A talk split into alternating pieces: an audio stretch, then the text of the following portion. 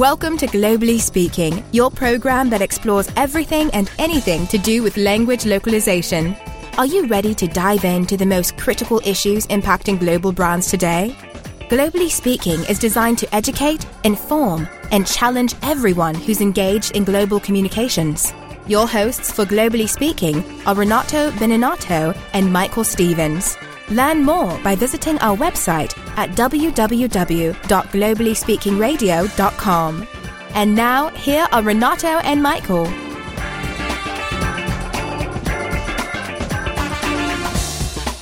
I'm Michael Stevens. I'm Renato Beninato. And today on Globally Speaking, we are talking about endangered alphabets. Yes, it's it's very interesting because we hear a lot about endangered languages, but not so much about endangered alphabets. Yeah, alphabets. The work that's being done in this area is really interesting because it combines a bunch of different things. It's not just language. There's handwriting involved. There's script. I met, and I think you met him too, our guest today at uh, Localization World in Barcelona. He had a booth there with this beautiful hand carved wooden pieces with scripts from different parts in the world. And he has amazing stories to share with us. Yeah, it's a remarkable journey. And let's let our guest introduce himself. My name is Tim Brooks. I am a writer, a guitarist, and the founder of the Endangered Alphabets Project. That sounds like a, a fun project, Endangered Alphabets. We hear a lot about endangered languages, but I think this is the first time I hear about endangered alphabets.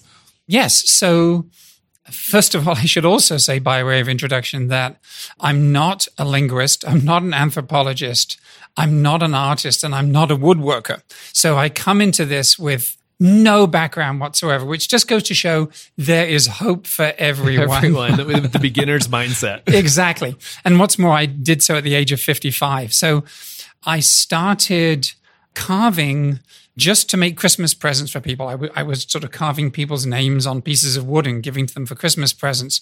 And I discovered that I really enjoyed this. And I sort of taught myself as I was going. And somewhere in all of this, I stumbled upon omniglot.com. And I'm going through Omniglot, which, for those of you who don't know, it is an online encyclopedia of all the world's writing systems. And as I'm going through these various pages, I'm, I'm struck by several things. One is I'm a pretty well traveled guy, and I had never heard of most of these languages. The second was how beautiful and exotic to me and strange many of these writing systems were. Just some of them looked like a pond full of koi or, you know, a series of birds flying across the sky. And I'm thinking, this is amazing.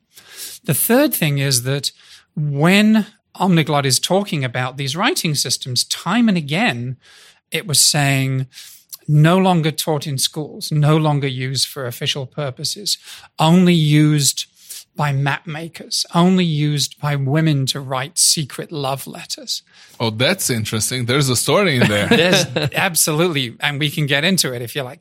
And what I began to realize as I was going through these was how many of these writing systems were on the verge of extinction. And even though I didn't really understand it at the time, because this was all sort of breaking new on me, when a culture either chooses or is forced to abandon the writing system it may have used for centuries and either use something which is sort of the official script of that country or a more convenient global script for, for commerce purposes. Everything that has been written in that script is then lost to the very culture that created it. And even the look of the script is unbelievably deeply embedded in the history of technology, the history of ideas, the aesthetic of that culture. Mm. And so there is an extraordinary loss. And so I decided, what the heck? I would carve Article 1 of the Universal Declaration of Human Rights, which, as you know, you know, the UN translates into a number of languages in some of these scripts. And I, I did 12 to start with. And I thought this was kind of a pre-senile hobby. You know, this is the kind of thing that let him do it. He's he's he's not causing any trouble. You know, oh, he's just up there doing the woodworking exactly. Yeah. And uh, so I, I I did an exhibition, and people said, no, no, no, and they said two things that I hadn't expected. One, this is art, because we don't often think of writing as art, and that's an interesting discussion we can get into if you like. And the other was this is important. This is really we important. is a very big term. I mean, if you think of Asian cultures, I mean, calligraphy Mm-hmm. in Japanese and Chinese and many Asian languages is an art. And there are master calligraphists. And so it's not for us with the, the, the Latin alphabet, but for other languages, it's definitely considered art. But there's a th- You that's, the that's very club. True. That's very true. Yeah. But there's actually other layers to it as well. So writing essentially has three ingredients. So one of them is a phonetic ingredient. You look at a symbol and it makes a, you make a sound associated with it. The second one would be a semantic ingredient. You look at a symbol and it has a meaning. And the third one is, is the purely graphic ingredient because, and this is again, as you were saying, that the value of, of ignorance on my part, you know, mm-hmm. because I didn't speak any of these languages and I couldn't read and write them, I was looking at the writing with the eye of somebody who is looking at it as purely graphic element. And especially as I was then choosing really amazing pieces of wood to carve it into, what was happening was that by, ironically, by stripping meaning away, it becomes art because we don't understand it. It's actually kind of like Stonehenge. If you go to Stonehenge, everybody is walking around and they're sort of squinting this way and they're cocking their head on their side and they're looking at the sun because it's really clear it means something, but nobody can figure out what it means, which makes it incredibly compelling. So how how did you find? So you mentioned omniglot, but did you come across any alphabets that were not in omniglot? Oh, absolutely. And in fact, I keep saying to people the the easy part in what I do is the carving. The hard part is is actually finding people who can still read and write in these Well, because it doesn't scripts. take much for for something like this this knowledge to disappear in a couple of Exactly. generations. You just lose it if it's not taken care of. And you're exactly right. It is two generations. It's amazing how many cultures I'm working with that are attempting a sort of a revival effort. And obviously, I'm trying to work with the kids. Their parents typically don't know their own script either. It's the grandparents who do. So, two generations and it's gone. So is there any language that has recently gone through this process? Because I would automatically think that we're talking about ancient stuff. And Mm-hmm. find, I remember going to a church in Croatia. Oh, you saw Glagolitic. Exactly. What is that? Tell me about it because I oh, couldn't Oh, understand a word. And, No. and the person who was with me just said, Oh, it's an ancient script. Uh, I don't know what it means. So mm, tell me about Glagolitic. So glagolitic. So there's a, there's a rap with every one of these ones that I carve because I start doing some research and I find out these incredible stories. So glagolitic, when the Greek Orthodox missionaries left Greece to spread the word, the Roman missionaries had it easy. They went to all of the kind of warmer and more civilized places. The Greeks were forced to kind of go up through the Balkans and they, you know, they wind up in Russia, etc. So they were very scornful of the local writing systems. They said they are nothing but lines and dots. And so they said, we need to create a script that is worthy of the, the word of God, that really represents the glory of God. And they came up with two. One was Cyrillic, which ironically becomes, you know, the emblematic brand script of the, you know, godless Soviet Union. And the other is Glagolitic, which is from the Croatian word glagolica, which means writing. So over the centuries, it turned out that Glagolitic was kind of too ornate for its own good. It was kind of hard to write. And it also wasn't very versatile. And so more and more, the, for liturgical purposes, they would use Cyrillic. And you're asking, so how recently are we talking about this verge of extinction? I can, I'll tell you. By the end of the 20th century, the only people still actually using Glagolitic on a daily basis were two priests who were on the island of Krk in the, the Dalmatian Sea, right? They are so conservative that they don't even want to use like Latin mass. You know, that, that's like too trendy. no, no, we're going to, we're going to do everything in Glagolitic. And because it's the holy script, when a fisherman would buy a new boat, he would have the name painted in glagolitic because, you know, presumably it gives protection. So we get to the end of the 20th century and these two priests get older and older and they die. And so you would think that's it. It's, it's gone. And glagolitic was saved by the most peculiar of circumstances. So not only do the priests die, but Tito dies. And in the aftermath of Tito's death, of course, we have the, the Yugoslav Civil War. Yugoslavia, exactly. Yeah.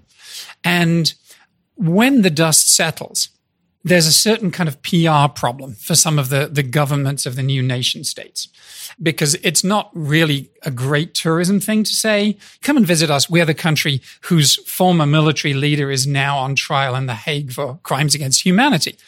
And so what Croatia did was to cast around for an, a visual symbol of their historic legitimacy and their, their antiquity. And they started using glagolitic on their, their tourism materials. And so glagolitic is the only script saved from extinction by genocide. Wow. wow. That's a story. I tell you that these stories are everywhere. It's incredible stuff. No, because I, I like scripts. It's something that I don't know. I'm from a generation that used to use pencil and mm-hmm. paper to write, not keyboards. And I, I liked finding words and so on, but you're describing amazing situations. But the element of art is important. What is the most beautiful script in your opinion? So I sort of change partly because I'm discovering new ones all the time, partly because I have sort of certain inherent cultural biases. So when I'm giving a, a, talks, which I do all the time on, on endangered alphabets, one of the things that I sometimes do is I say, notice I'm not actually answering your question. uh, I say, would anyone like to come up to this, you know, this whiteboard here and just write me capital E? And so some, and I say, I promise not to humiliate you more than necessary. So, you know, someone volunteers and they come up and they do, you know, a standard Roman capital E. And I say, thanks. Just before you sit down, could you just make sure that all of the horizontals are actually parallel? And so they realize that they're kind of curvy. And so they erase them and they do them again. I say, thank you. They're actually not equidistant though. Could you just, you know, just do it again? So, and, and they're also not quite the same length. So by now, this person is feeling really annoyed and they're thinking, why did I come to this talk instead of staying at home watching cable, you know? And, and I say the vertical, by the way, it's not really quite at right angles to the, and so eventually what becomes clear is you can't do it. The human hand the movement of the wrist is not set up for Euclidean forms, those ideal forms. And so if you go back and you say, where did these come from? They came from the, the tombs and the monuments to emperors. The whole idea was that by using a non cursive form, by using an ideal form, which has symmetry and right angles and parallels and stuff, you are granting the emperor his divinity, because of course emperors were divine, right? So we do this. And then I show them the capital E from the Cham alphabet, the Eastern Cham alphabet in Vietnam. That's associated with the sound of the letter E. Correct. Cham, C H A M. The Cham kingdom used to be roughly where the northern part of Vietnam now is. Essentially, it got attacked and broken up, and there's sort of the Cham have got unfortunately dispersed. But the Cham alphabet is very, very sinuous. And so, what I do is I, I show them this carving of the Cham E, and I say to the people, I want you to write that letter in the air with your fingertip right now. And essentially you start and you kind of curve around and you swoop down, you start coming up and you do like a little twiddle in the middle and then you curve this. And I say, keep going and, and look at each other as you're doing this. So everybody is kind of doing this. And I said, that is the hand of a Balinese dancer. Mm. So when you have a script that is not essentially generated by mechanical processes, it's not a print based script, but as you say, it's based on the movement of the wrist. Already it has a kind of a movement and a flow and a drama to it that makes it halfway toward the calligraphy you were talking about. So as I, I didn't know any of this when I started, but I started thinking, why does this look like this? Why is this so fat? Why is this so thin? You know, why are certain shapes repeated? And that's when you start getting into really odd stuff like the physics of writing, the spiritual nature of writing, you know, the, the history of technology and writing and stuff like that. I don't even know where to go with all this. There's so much. I, I'm fascinated. Exactly. it is. There's so much here. But you mentioned something about the endangered. Indigenous. Mm-hmm. So the example you gave previously was a script brought about by missionaries, which it seems unfortunate that that would be lost. But it's a little different than a native group of Correct. people who have lost their alphabet. So can you talk a little bit about the difference between what you described previously and indigenous languages and Yeah. why the loss of that alphabet may even be a greater loss to us? And that really kind of goes back to an even earlier question, which is how does writing arise? Mm-hmm. So most peoples in the world have survived quite happily for most of their history without writing anything whatsoever. They could just talk it out. Yes, and use hand gestures and mm-hmm. stuff, you know. So there are a number of theories about the origins of writing. One of my favorites is the commerce theory, which is that as soon as you start transacting goods, you need to keep records or people are going to rip you off. Yeah. And the Phoenicians, therefore, were very important in the spread of writing because they're trading all around the Mediterranean and keeping accurate records and books becomes that much more important writing spreads in large part because of religion. So Christianity, Islam, Buddhism, as the religion spreads, then not a, it's not only a question of the religion being manifest in writing, although that in itself had and to some extent still has a sort of a spiritual and kind of mystical quality in itself but it also starts a trickle down effect whereby if you have writing that's being used either for commercial or religious purposes, then it starts to sort of spread more throughout the culture. So, in that sense, very few writing systems are indigenous because actually writing has only been invented a few times. There are remarkably few alphabets in the world or writing systems to be more technical. There are maybe 120, 130, depending how you count them, whereas there are, you know, 6,000 plus languages. Very few of those writing systems can we say this was actually created by this person or this group of people over this period. Usually they've been imported and adapted with commerce or with, with religion. But there's a great exception in, in West Africa. So in the last part of the 19th century, in the early part of the 20th century, there were several instances when an individual created a writing system for his own people. And what's really interesting is that there is this kind of creation myth that gets repeated, which is that he had a dream in which either A, God, or B, a white man, came to him and said, The white men have their own writing. You need to create writing for your own people. So it's like an anti colonial or post colonial thing. And so, in this relatively small area in West Africa, you can actually point to half a dozen or more scripts that were actually created for that particular language at a particular point in time. Really, sort of a remarkable instance. Mm-hmm. Yeah, and there is this difference that you said between endangered languages and endangered alphabets. Right. What's that difference? Okay, so let's choose Maori. There are plenty of languages that are endangered that were never written. So in that sense, clearly there's a difference between an endangered language Yeah. and an endangered alphabet. But there are also circumstances like take Bali, for example. So Indonesia, the writing systems in Indonesia arrived with this kind of primeval script called Brahmi, which came with, with Buddhism as Buddhism moved through the area. But then they became adapted in different islands in different ways. It's like, you know, Darwin and the finches or the tortoises and whatever. And so throughout Indonesia, you have many different languages and many different writing systems. After the Second World War, when Indonesia becomes one country and independent, the government thinks, how are we going to create any sense of sort of national unity? We have 17,000 islands. We have six major religions. You know, we have the fifth largest population in the world. And so they said, okay, so we're going to have one official language, which we'll call Indonesian, and we'll have one script that we write it with.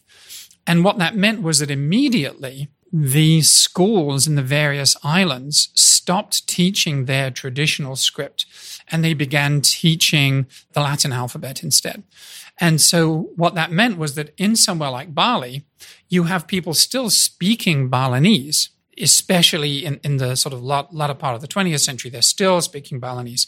But the number of people who can actually read and write the traditional script becomes so dwindled that now when I first started this project and I saw Balinese and I saw this is one of the most beautiful scripts in the world. I've got to carve this one. It took me literally two years to find somebody who could contact a priest who could write something out that I could then carve. And elsewhere in Indonesia, you've got other scripts that are even more endangered.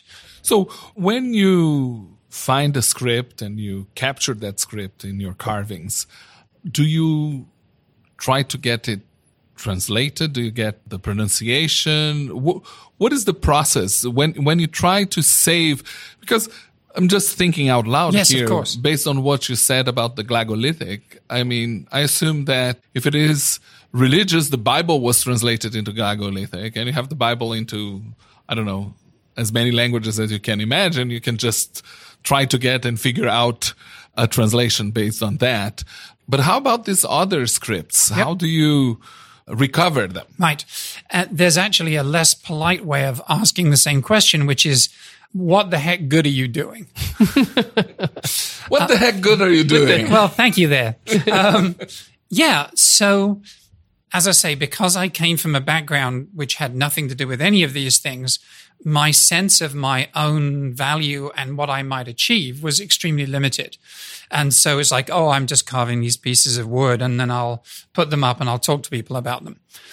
That act has a certain educational value and it does mean that it's meant it's given me various connections with people who are involved in trying to revive you know their own traditional languages or their own traditional scripts but really everything changed in 2012 when I, I met a guy from the Chittagong Hill Tracts of Bangladesh where you have a number of indigenous languages none of which is given official status and mm. the education takes place in Bangla, the national language. And so you have kids who are sitting in a classroom and just not understanding a word that's going on. And I thought, okay, I'm going to help this guy. And so working with my students at Champlain College in Burlington, we started publishing schoolroom materials. So alphabet wall charts and children's books based on tales that the kids had been told by their grandparents or their village elders we made up rubber alphabet stamps so the kids could stamp out their letters. You know, they'd never seen anything like that before. Mm-hmm. Coloring books, because art is not taught as a subject. And the, the, the things they were coloring in were based on photographs from their own area. So they were familiar rather than sort of insisting that they leave behind their own culture to get an education, you know. And then most recently, what I'm, I'm just starting now is to say, you know, if you're going to revive a, or help someone else revive their culture, you've got to start with the children. Mm-hmm. If you're going to start with the children, you've got to create games. And so what I'm starting to do now, and that's why this Kickstarter campaign I'm running right now is, is going on, is I'm conceiving a series of word games or letter games in really robust, rugged technologies that are really adaptable, that are really kind of usable on site, that don't necessarily rely on paper and pencil or even electricity or stuff like mm-hmm. that. Because if you think about, you know, when we were growing up, we played, you know, Scrabble and Boggle and Hangman all the time. And that fluency with letter recognition, letter combination recognition, pronunciation recognition, spelling, kind of goes more and more sophisticated until eventually we're thinking in terms of strategy. You know, some of those games are really strategic games. And so our fluency with and our manipulation of our own writing system is something that it gets reinforced over and over and over and over and over again it's one thing to start a revival effort and to say, we're going to put these glagolitic letters on our tourist materials, even though nobody can actually you know, pronounce them or read them, which you see in Ireland with Om, spelt Ogham. Nobody knows what most of those letters are even pronounced like, but they are, it says something about our writing systems. They are so deeply connected to our identity that you still, you know, people use those symbols in sort of tourist materials. But I want to go beyond that and say, no, we want you to be conversant with you know, we want this to be something that means you can then re-access everything that's been written in your own culture. Well, Israel did that with Hebrew in a certain way, but the, the question that I have it's it's it's funny because I tried to write something in Chinese and I showed it to a Chinese person and, and it was the first time I got was presented with this concept that I didn't write anything. I drew the letters. Exactly. Because what I learned then is that we write, we draw the letters in a certain sequence of directions, right? And I was noticing this weekend, I have my son and a nephew from Brazil and they're young and they're writing, most of them are not learning how to write cursive anymore. They're just writing in print. Mm-hmm. Uh, and I noticed that they draw the letter I from the bottom up. And I always drew it from the top down. And that my son draws the O from the bottom around. And I start from the top. And do you know why you do? No, tell me. So have you ever tried using a quill pen? Yes you cannot go, go from upwards. Yeah, because it runs. Yeah, yeah. Runs. And in fact, I did this, I created this quiz game where I took a series of words in endangered alphabets and I printed some of them upside down and some of them the right way up. And I passed it out and I said, which of these is the right way up and which of these is upside down?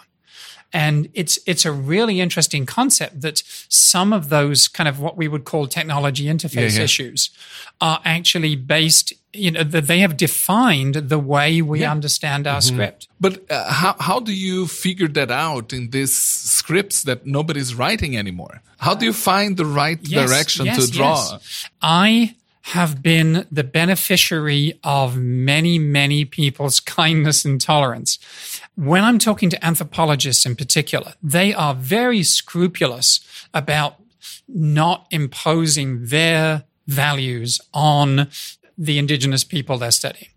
And so anthropologists will say, well, how do you know you're doing it correctly? You know, you're, you're doing what is convenient for you and your set of tools. How authentic is this? Because anthropologists are very concerned with authenticity and understandably so. And I say, what I find is that if I'm corresponding with somebody from the Sunda culture, so Sundanese is the language of uh, Sunda, which is the western half of the island of Java. It's an extremely endangered script. If I'm even making an effort to learn anything about them, even to recognize their existence, they're so grateful because they're used to being, you know, marginalized and ignored. And so always what I'll do is I'll I'll draw something out and I'll send it back and say, have I got this more or less right? And they'll say, yes, yes, actually, you know, or you should do this a little differently or whatever. But it really is, in my case, it's always a best guess and a best effort. And the moment, because I of my limitations, that's all I can do. And I'm lucky that the people I'm working with, you know, in various places around the world are sort of like nice, nice, right, nice yeah. Westerner. That's actually pretty good, you know, yeah. pretty close. and the other thing is that these people I'm working with, I'm we're corresponding in English, right? I speak English, you know, pretty good French, a little bit of German, a little bit of Spanish, you know, whatever. These are people who probably speak 12 languages. Right. English is maybe their 4th mm-hmm. And so, under those circumstances, it's a very humbling thing. Yeah. And with the school children, they're still going to have whatever the dominant culture, language, school's still going to be teaching that. This is a way to give them a place where they can be successful, retain their culture, that not feel discouraged by learning. Exactly. Right. And in fact, when you think about it, it's what everybody does all the time. Mm-hmm. So I'm a Brit walking around in the US. I've been here 38 years and I'm still doing translations. Mm-hmm. And there are still things where I say, do you say this over here or is it just me kind of thing? So actually the whole concept of a monolingual culture is ridiculous. It's not how the world works. So, so, you know, you're from Brazil. You probably speak at least four or five languages, or you probably grew up speaking, I would imagine, two or three. The whole notion that there's Brazilian and there's English, you know, it's like a non-starter. Well, Brazil is very similar to the United States. It's a mostly monolingual country. I do speak more languages because I lived in other countries, but this happens also in China, in, in Russia. Well, not Russia. very, very large countries with few borders. Brazil borders with mostly Spanish speaking countries. So in the country, you only speak Portuguese. You, you don't interact with, with other languages you didn't. Uh, today, with international travel, it's essentially you find tourists everywhere. But it's very different from Europe, where you you walk. 20 miles and you're, You're in another country, country. yeah. I used to live in Luxembourg and from, from the door 20 of my house, Yeah. it was 18 kilometers to Belgium, 25 to France and 35 to Germany. So you have to speak other languages Yeah. if, you, if you live in an environment like that. But this concept of, of drawing alphabets and because the Chinese alphabet is very different from our concept of an alphabet. It's not, you mentioned one of the roles of an alphabet is being phonetic, but the Chinese uh, alphabet is not necessarily phonetic. And it's not, in fact, an alphabet. That's right. So, yes, Oh, script. That's why you Yes. say we shouldn't be calling it an alphabet. Yes. It's a script. Well, and there are there are other writing systems or scripts that, for example, consist almost entirely of consonants. And the vowels are in, inherent. There are some that are written in syllable form because many languages in the world are very, very syllabic. And so it makes perfect sense. You know, you can do that kind of thing. Um, and, and that's another illustration of the degree to which the writing system is extraordinarily deeply embedded in the identity of the people. This podcast was produced by Burns 360. You can subscribe to Globally Speaking on iTunes or wherever you get your podcast. See you next time.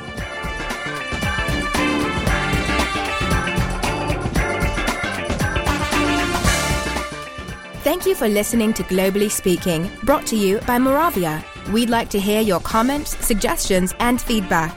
So until next time, please visit online at www.globallyspeakingradio.com.